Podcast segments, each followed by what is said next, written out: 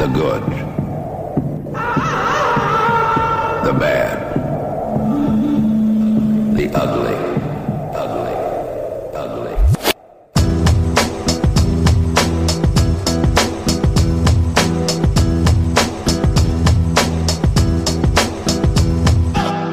Welcome to Sustain Nutrition's podcast, Chewing the Fat, where Joe and James will be discussing all things good, bad, and ugly regarding training and nutrition. So pull up your pants, put your best foot forward, and get ready for some serious oral pleasure. Without further ado, here are your hosts, Joe and James. Action. Joe, what are we talking about? we are going to talk about habit change today. So something that something we've kind of don't know spoken a lot about since the since the very start of sustain, I suppose. And it was one of the first hashtags that you came up with, I believe. Hashtag habits make results. Still often used. Never is forgotten. Gosh, that's a that's an old one, isn't it? That's an oldie but a goodie. And yeah, I think very quickly we were aware that habitual actions were a big part of getting people to change, encouraging them to to eat well and to that you know willpower and motivation were quite fickle. And actually a huge percentage of what we do as human beings is habitual it's learned off the back of previous experience. And ultimately this is what a lot of people then struggle with because a lot of their behaviors are habitual. Is then about how do you break down those things? Um, anything you want to add on that Yeah, just the, the whole habit thing. They like you said, it's it's previous experiences, it's previous solutions really that you've come up with. Now they not might not be the solutions that serve you best. You know, if you if anyone's read Atomic Habits or not, then I'd recommend it. It's a great book, and he kind of goes into saying you have to make so many decisions per day. If you actually physically had to think about them, your head would explode. So instead, you kind of go down the laugh, the path of least resistance, and often, you know, when it comes to fat loss, and we talk about emotional eating a lot because that's a huge issue for a lot of people, is you go down that path of least resistance. I feel sad. I want to feel happy. What's the path to that? Easter eggs, you know, chocolate, whatever it is. So it does take effort and you know continued trying of different things of recognizing the trigger of basically upskilling yourself to get this barrier so it becomes less of a subconscious thing of thinking right this is how i feel. This is what i'm going to try this time.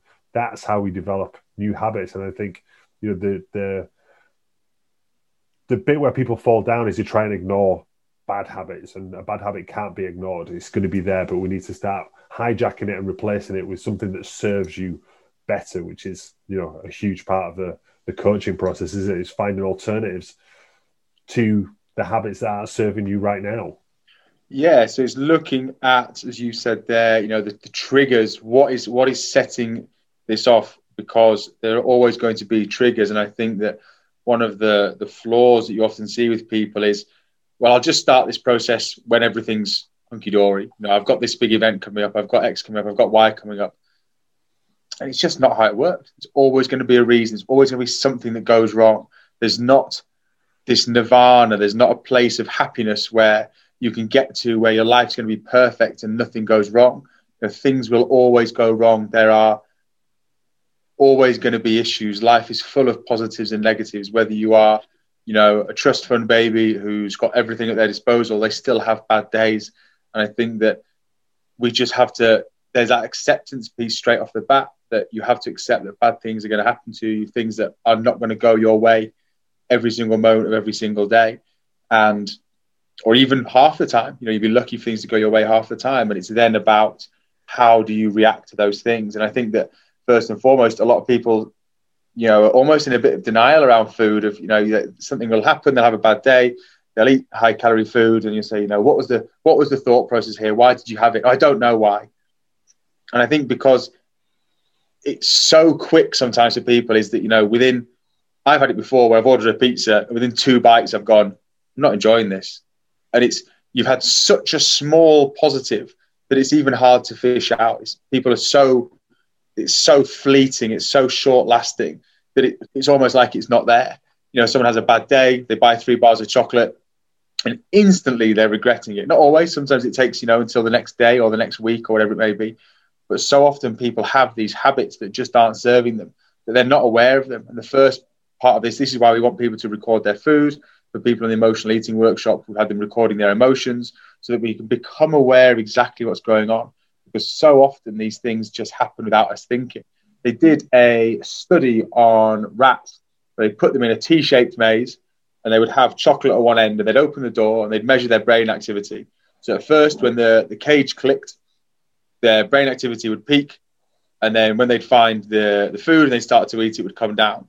And what they found was that as the rats learnt the scenario, their, their brain activity would peak at the click of the cage opening. It would then drop down. And they would then be able to go through this maze without thinking, without needing their brains, because they knew how the process worked. And I think it would peak again at the end when they got the food. And it just shows, you know, this is what happens with us. Something sad happens, you know, default setting is go and eat food, is to, to, to use anything that makes us feel better. Something I learned the other day was that with the, the high calorie food is that you have kind of two peaks. Is the first peak is when you taste the food and your tongue picks up that there is high carb, high fat. This is great for survival. More of this food. This makes us happy. And then there's a second peak when it hits your stomach, and your stomach goes, "Well, we've got food. This is great for survival as well." The issue being that food is now no longer scarce, and it's a, a habit that doesn't serve us, but it's been there. You know, it's been essential for hundreds of thousands of years. I don't know how long human beings have been around. Maybe I should read a book about it. and I think that this is one of the the tough things is that then people will recognize that habit and go, you see it so often, don't you? Or me and James will do, where people go, uh, I had a pizza on Friday because I'm tired. I've learned that lesson now. That is one grain of sand on a beach. You've got probably thousands of times you've used food for comfort. I must have had chocolate a thousand to five thousand times because of a reaction to something else. You know, thinking it'd make me happy. Because I write it down once or I think about it once, that's the anomaly. That and I need to spend more time being aware of what's gone on there, of that this isn't serving me, of, of the, the negatives of eating that food, the positives of not eating that stuff. And it just is going to take time. You're not going to rewire these very, very well trodden pathways in a couple of weeks, nor even a couple of months. It's going to take constant work to, to ingrain those thought processes. I think just to go back to what you were saying there about, you know, people expect this you know, ma- mystical time where there's no, you know, your kids don't piss you off, nothing stressful happens at work, nothing happens on the street or in your private life or whatever is it is you know kind of I suppose absurd, isn't it? It's it's crazy. No one's ever going to go three three years, but three years, sorry, three months without something happening. But the exciting stuff is is you know, say if you are working with us for three months, the more these things happen, the more opportunity we have to develop these skills, develop different coping tactics and techniques. Because imagine if you had this magical three month time where nothing bad happened, nothing triggered you, you wouldn't learn anything. And then when you weren't being coached or you weren't working with someone else, something triggers you and you don't know how to cope with it. I know we're going to talk more about kind of like uh, fixed mindsets and, and fears of failure and stuff kind of later on in the in the chat but the triggers are always going to be there. You know, I'm going to guess your kids are always going to piss you off at some point. Your partner's always going to annoy you at some point. Work's going to be stressful at some point. So if we can learn to deal with these things, and this is why it's so important to develop these good habits or develop different coping mechanisms, different develop new skills, is that's what gets long-term success. You know, it's not like I suppose the biggest loser is a kind of a perfect example of this. If anyone's not familiar with it, American TV show. I think it went up national, didn't it? It was worldwide. They take people who are massively overweight, put them into a house, give them a trainer, give them the food to eat. So you could only eat that food. You they train for ridiculous hours per day. They had no stresses of home life, no stresses of work, no social pressures, no you know impact from family members. Lose a tremendous amount of weight, take them out and stick them back into the real world and they couldn't cope. And you know, I think 99 out of 100 of them completely regressed back to the weight they were before, if not more, because they had all these things that they couldn't cope with beforehand, which have probably caused them to gain weight. Take them out, put them in a completely alien situation where they've got no control over anything.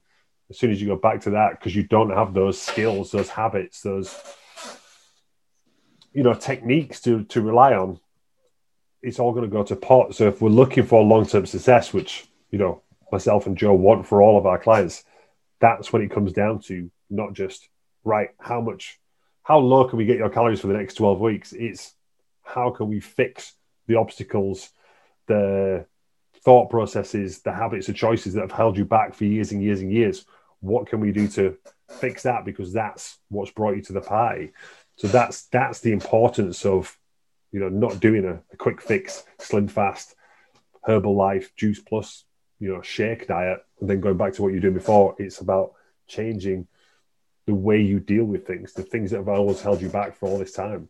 Squeaky chair yeah i think uh, you know we, i mentioned before about kind of this awareness and just becoming aware of what's going on and i think that if you look at the struggles that people have and the actions that they go through when they are struggling is that the skill that is missing is awareness and there was um, me and James were just talking about the, or James was talking before the call started. We were talking about fixed and growth mindsets. And there was an interesting thing I picked up in the book I was reading today about they did some brain scans on people while they're eating a chocolate bar they really enjoyed, and they could have they'd score it. So ten was I would love another piece.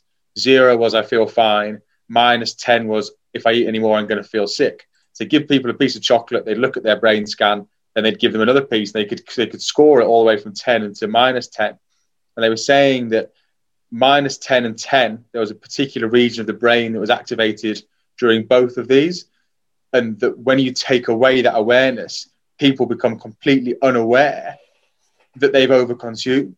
So they they start at a ten, they eat a lot, and end up at minus ten. And actually, if you slow this process down and you make it more deliberate and you give people more awareness, they can then get to that point where they go, I've had enough now. Or I, or I, you know, like for me, I know that if I have two bars of chocolate, I don't feel so good. Whereas if I have one, that's the right amount. And it's about having this awareness and this practice. And we're talking about skills and coping mechanisms. Mindful eating is absolutely massive because most people never ever do it. The only time they eat high calorie food is in large portions. They have no idea of how much they actually need. And it's really hard to relearn this because like we say, these habits are so well grooved. You know, there were a period of time, years of years and years of time, when I never bought less than a hundred gram bar of chocolate because it was a quid for 100 grams. So why would you spend 80p on 50 grams? You know, that makes absolutely no sense. And I would never have half a bar. And it just, that pattern just got the groove for that got deeper and deeper and deeper because I would do it all the time. I was never aware of what was going on.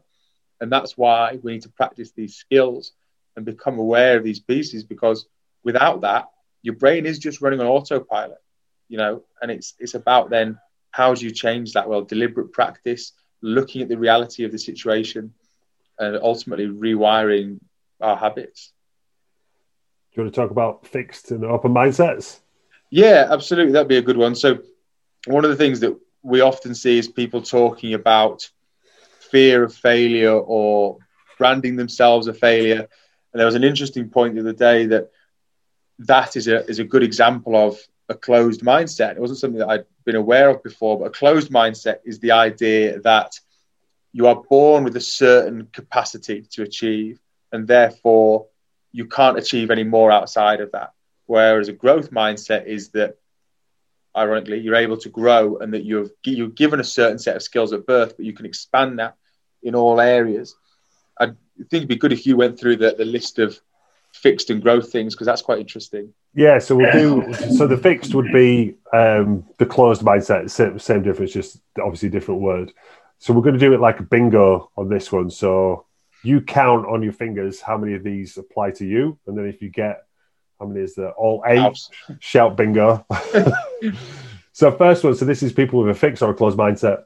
Believes intelligence and talent are fixed feels threatened by other successes, believes failure defines who they are, views feedback as a personal criticism, hide flaws, avoid challenges, ignores feedback, believes effort is fruitless. And, you know, for me, Joe, I don't know, I'll let you chime in as well. You know, these are very common things that we do see with people who are coaching. And they are things that hold people back. You know, the amount of times you see people have this, like, you know, you've already mentioned, like a fear of failure, a belief that this is just as good as it gets that I can't get any better. I can't relearn skills or change habits or, you know, sometimes the reluctance to engage with the coaching or be kind of open and honest. You know, like you know, you gave an example there where some people you'll ask questions and people just go like, I don't know. Like this is almost like a there's nothing I can do about it. I can't change, which for me falls into that fixed, closed mindset. I don't know what what about you? Yeah, I think one thing that's really worth picking up on there is that people then take the problem that you have here is that everything's taken so personally, and that every time that people struggle, they take that as a slight on their character. So every time they have a chocolate bar when they're craving, or every time they have a hot chocolate, you know, because someone offers them one, or a slice of cake at a party, it's that they're not good enough and that they've failed again. It's this massive over exaggeration of what's going on rather than being able to look at things as a lesson. People look at it as a stick to kind of to beat themselves with, or and it's I think that is the the crux of the issue that everyone messes up, everyone goes sideways, everyone has a week where, or you know, where they gain or they stay the same. But if you take that as a personal affront, it's so hard to then work on it because you're just too busy feeling crap about yourself. Whereas if you can look at it from the other perspective, and when you go through the list in a second, it'll exaggerate this as well that you are just in a better position. It's a bit like you know if if you your child came home from school and said, "I got 90% of your test," and you went, "Well, that's crap. What about the other 10%?" You wouldn't expect them to be very motivated. You know, they, they wouldn't feel good about it. And it's we have to create this positive environment. One of the big things with with habit building is that human beings will gravitate towards things that make them feel good, or they will move away from things that make them feel pain. So, looking at the two sides of that, chocolate, alcohol, whatever, crisps makes you feel good, and also it takes you away from that pain of whatever it is that you're struggling to deal to deal with. But that is a very small side of the equation, and that's where we need this awareness, and that's why we use you know the affirmation pieces with clients is to challenge this every day. What's the negative of having the high calorie food? what's the positive of not having these things? One of the, the phrases that I really like is enjoy effort, is that you have to, the things that take effort, you have to enjoy and be aware of the benefits of them. If every day, you know, I got my rowing machine and thought, I hate rowing, it's really hard, I don't want to do this, it wouldn't last very long. I have to, you know, we have to have this, um, you know, the big obvious goal, you know, this, whatever it is that you're working towards, needs to be crystal clear. When we talk about smart goals and people go more confident, that is not going to inspire you to turn down chocolate or to, to do your to do your exercise. You have to have this really strong positive that you're working towards. It doesn't even have to be true. I don't know. Have you seen the Michael Jordan documentary on Netflix? No. Oh, it's absolutely brilliant. There's a bit where he, he gets a proper bee in his bonnet about this bloke, and he's like, I hate this guy he said this to me and I'm going to smash him and I'm going to smash his team. And he's super motivated. And he goes out and, you know, he destroys his team. They win the game. It turns out he made the whole thing up. The guy hadn't said a word to him. He just made him, convinced himself that he had to go out and, to, you know, to, to beat this guy because it was a personal affront on him. And he just manufactured it, you know. And I think that so often people, get so hung up in oh, I can't achieve this goal or that's too far, it's too far away. I totally get that it can it can be intimidating, but just look for the small wins. Look for the reason that you're doing this because if every time you know you turn down chocolate, you think I'm missing out here, it's just not going to last. We have to look at all the different factors that come in and influence this because we want them working for us. You know, why would you not want every single little percent working for you? And it's just being willing to to challenge your your thought processes and the way your mind works. I think we all fall into that trap that because it's our mind telling us it must be right.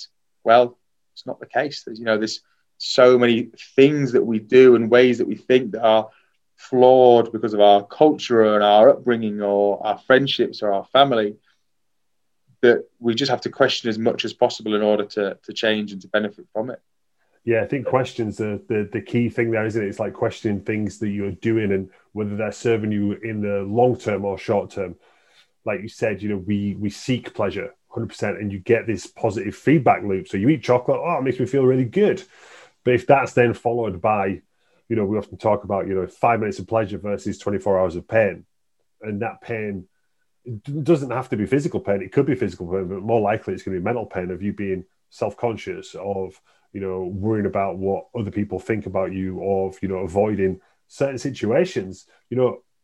And when you break down, you know, when you get down into it, like these things are affecting your relationship with your partner, they're affecting the relationship with your children, affecting the relationship with your friends, it could be affecting your work. You know, all these things are suffering from this. So does that five minutes of short-term pleasure outweigh all the things that it's taken away from your life. And I know that sounds dramatic, but it's how we make these small steps and these associations.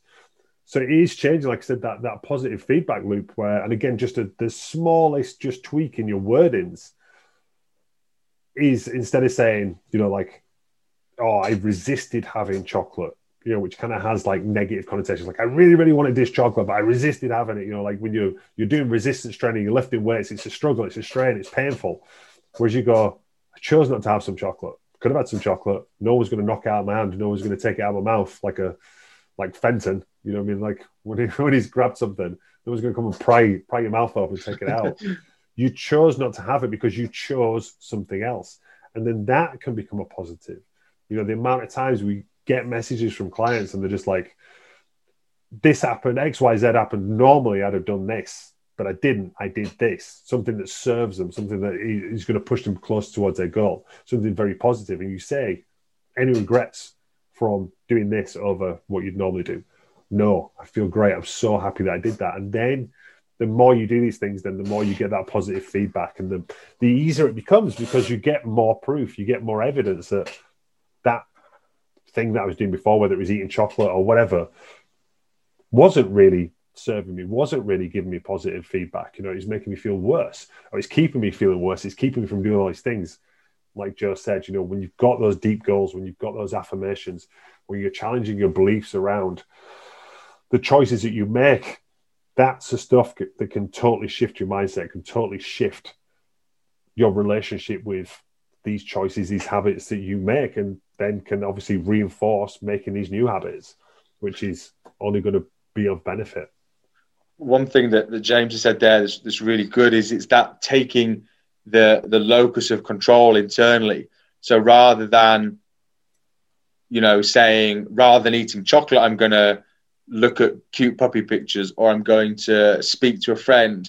You know, you're using there, you're using external factors to help you.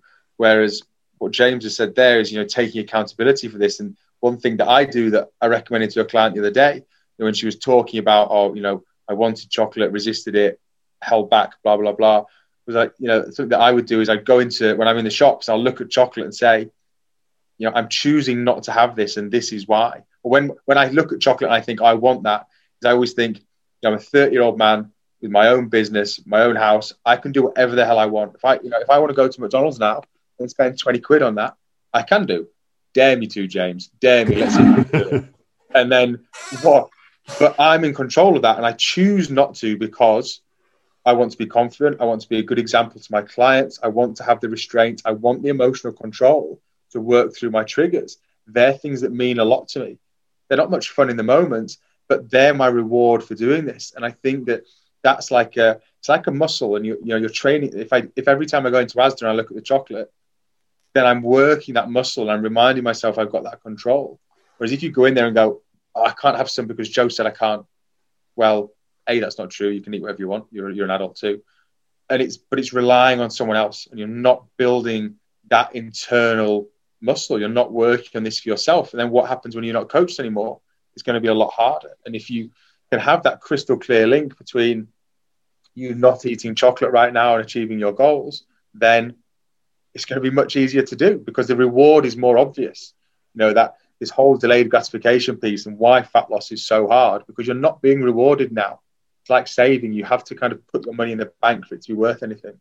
You have to put the time and effort into it. And you know, no one's under any illusion of how how easy it is, but it's just it always takes longer than people want it to. Ten times longer. Yeah. So let's go through the growth mindset kind of characteristics, and then you know you'll be able to see, obviously, how much more positive or e- how much easier it would be to make the the changes the progress that you want to make with a growth mindset now the good thing about closed mindsets and growth mindsets is you're not born with them you can switch from a closed mindset to a growth mindset. Obviously, takes a little bit of work, and there's that negative chatter. You know, myself and Joe were talking about um, kind of our journeys into the, the, the fitness industry and to where we're at the other week. Um, and we were saying we were super, super shy. Even so, now when sometimes I'm in the supermarket, I can't find something, I still have that little shy James who's like, "Don't ask, just keep looking. Don't ask, just leave." So I still have these little chatters, but again, you know, we can have that. And there I go. Don't be a dick. Just ask.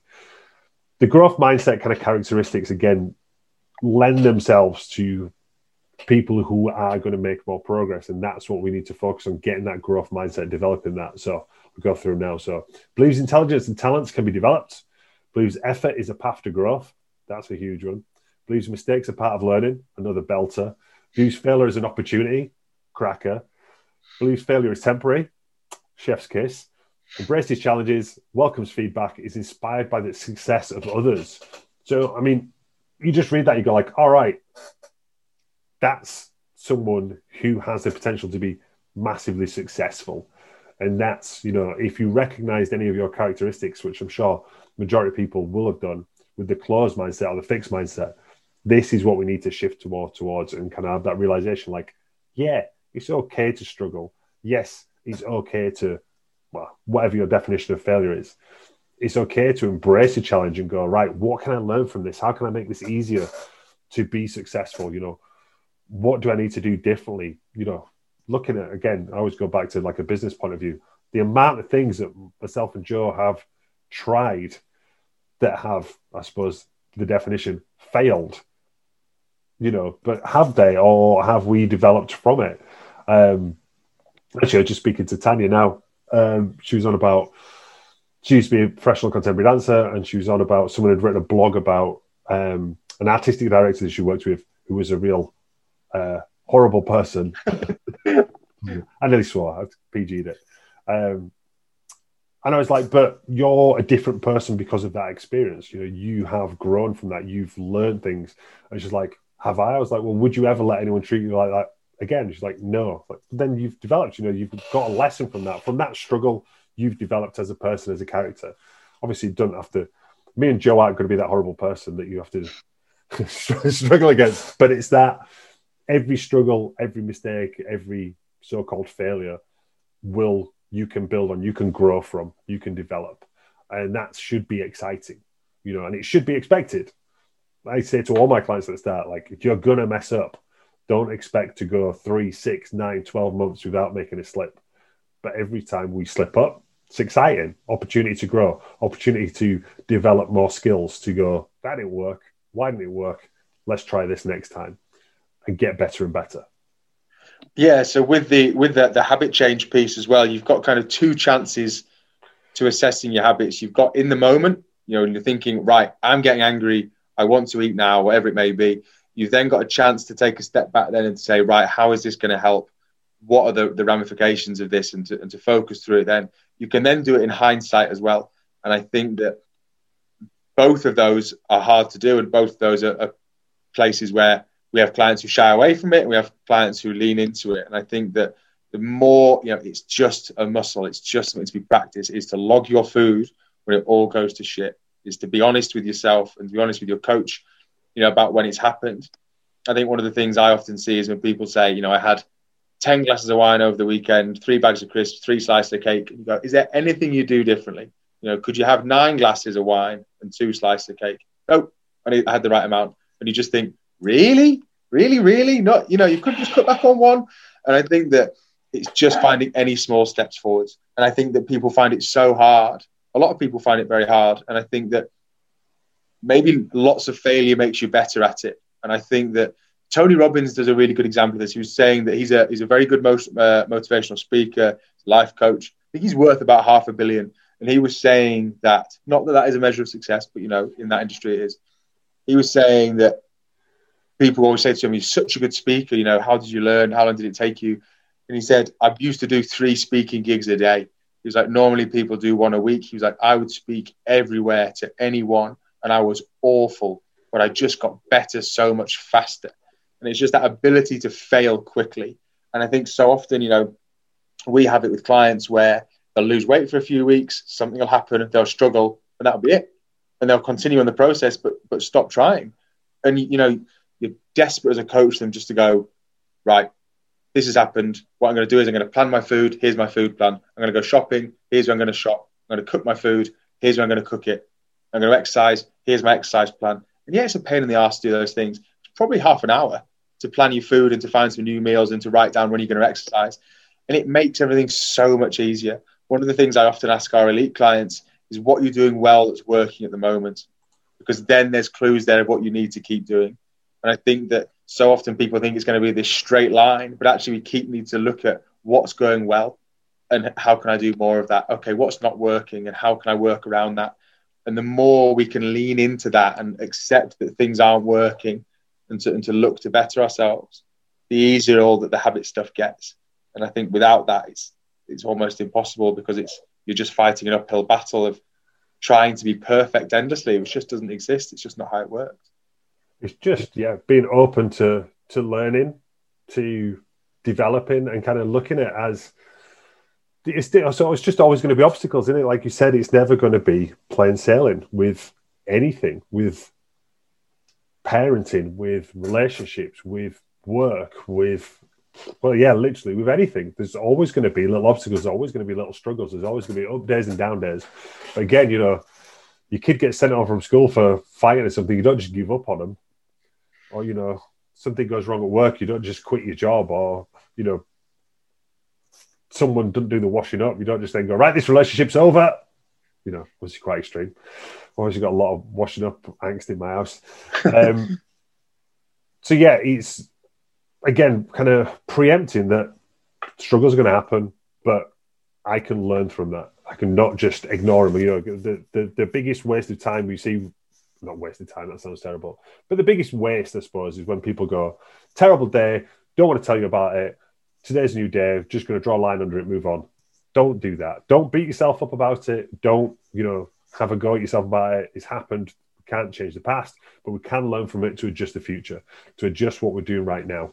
Um, you know, don't waste that fantastic opportunity to learn. Right, this didn't work. Why didn't it work? You know, it's just such an invaluable learning tool. But when people are afraid of failure, or again, it's not failing, is it? Afraid of making a mistake, afraid of afraid of slipping up or doing what they don't want to do, then that's when it gets that reaction of no, I'm done. I'm out. That's it. I can't. I can't feel like this again. Like no, I do feel like that. It's it's good in a way. You know, I'm not telling anyone to fail on purpose because that's definitely not failure. But just embrace it and go right. Yeah, knew it was going to happen. Let's get back on because the quicker you get back on, whether that's the next meal, the next day, the next week, the next month, means we can get back on your journey. There's an interesting piece from the parenting book that I finished last week, the one I recommended the other week about um, the book you wish your parents had read. And in the opening bit, the lady says, one of the big issues that you have is that when people look at their struggles as a parent, they don't want to view no one likes to look at themselves as a bad parent. And there's no such thing as a bad parent and a good parent. It's all this continuum. Sometimes people are good, sometimes people are bad, sometimes they're better, sometimes they're worse. And that this refusal to look at anything that would be labeling yourself as a bad parent just misses any chance to learn and that you know no one's perfect with with food, with parenting, with work, with anything, and it's that willingness to kind of open yourself up to criticism. I think that's one of the points from the closed mindset bit that, that always resonates with me is you know sometimes with coaching when you almost find yourself in an argument with people and it's that thing of i said this one of the ladies said to me the other day um, you know we're a team you know we, we both want the same thing and it's so true is that I want to see all my clients do well. I want to see all your clients do well. I've got nothing to do with them. You know, we get pleasure from seeing people do well, and that all of my suggestions, all the advice I give is designed to help people to, to get better and to do well and to be happier. And that and I say it sometimes, I'm not trying to piss you off here. I just want to see you do well. And I think that if you feel yourself kind of being triggered by the stuff that your coach is saying, then ask why.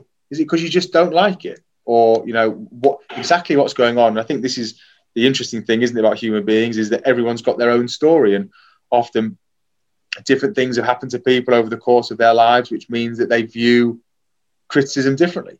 You know, if you really struggled in school and you always got yelled at by your teacher, you probably would be a bit more sensitive to criticism than I am.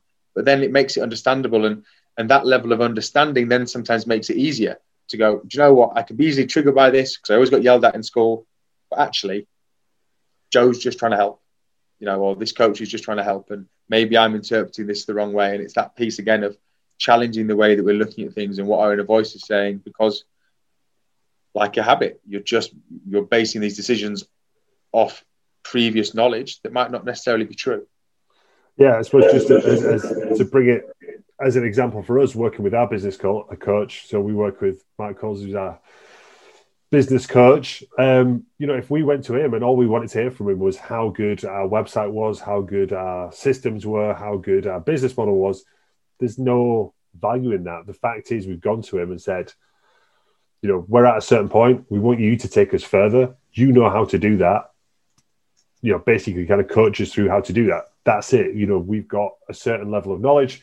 He's got more knowledge on how to build the businesses and, and the systems and you know everything else that comes along with it. If he just turned around and went oh this is all great. This is good. This is good and gave us no kind of feedback like your website's confusing. It's shit. Build a new one which we're in the process of doing. You know if he would just super nice oh yeah this is all great. We wouldn't make any progress. We wouldn't get to where we want to get. So we have to embrace that feedback of him going this doesn't work. This doesn't make sense to me as an outside you know looking in. And we've got to take that kind of that harsh feedback. But again like joe said it's because he wants us to be successful. He's not saying it like your website is crap and, and it does it. feel it does feel like that sometimes. Yeah, but you can catch how... yourself doing it. You know, we'll both do it. And like I said, but I think we've got that that skill set where it's like, oh, oh, he said that.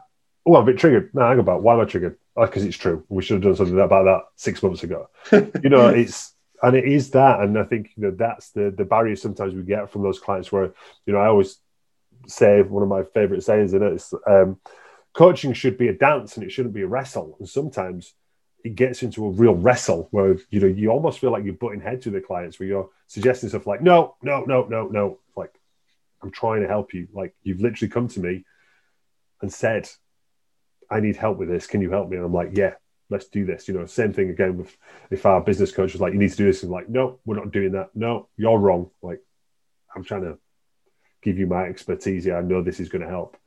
So it's yeah it's got to be that that back and forth. And again that growth mindset of I'm happy to accept this advice, this criticism, and, and realize it's all for the for the greater good. And if I am getting triggered by something, it's probably because I know it's right. It makes me think of um, challenging. You, will even know the client I'm talking about. The challenging PT clients who don't want to work out. It makes me think I should have made made, made an old client wrestle. Like I can make you. I will make you work. We're gonna we're gonna wrestle for 45 minutes. As soon as you come through the door.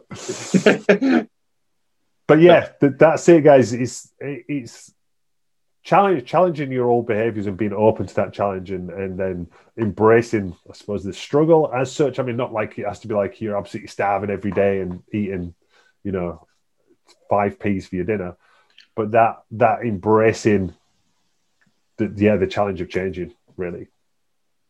Absolutely, all good. Good, good for me, guys. Time for a Perfect. coffee. Thank you very much for joining us. Joanna looks like she's about to fall asleep. I was appreciating your um, excellent uh, folding skills. It's very distracting. I was, yeah, I was distracting like, oh, It's like a acrobatic skill. She's flipping around if anyone could see it. right, that's enough embarrassing. Cheers, guys. Speak to you later on. Bye.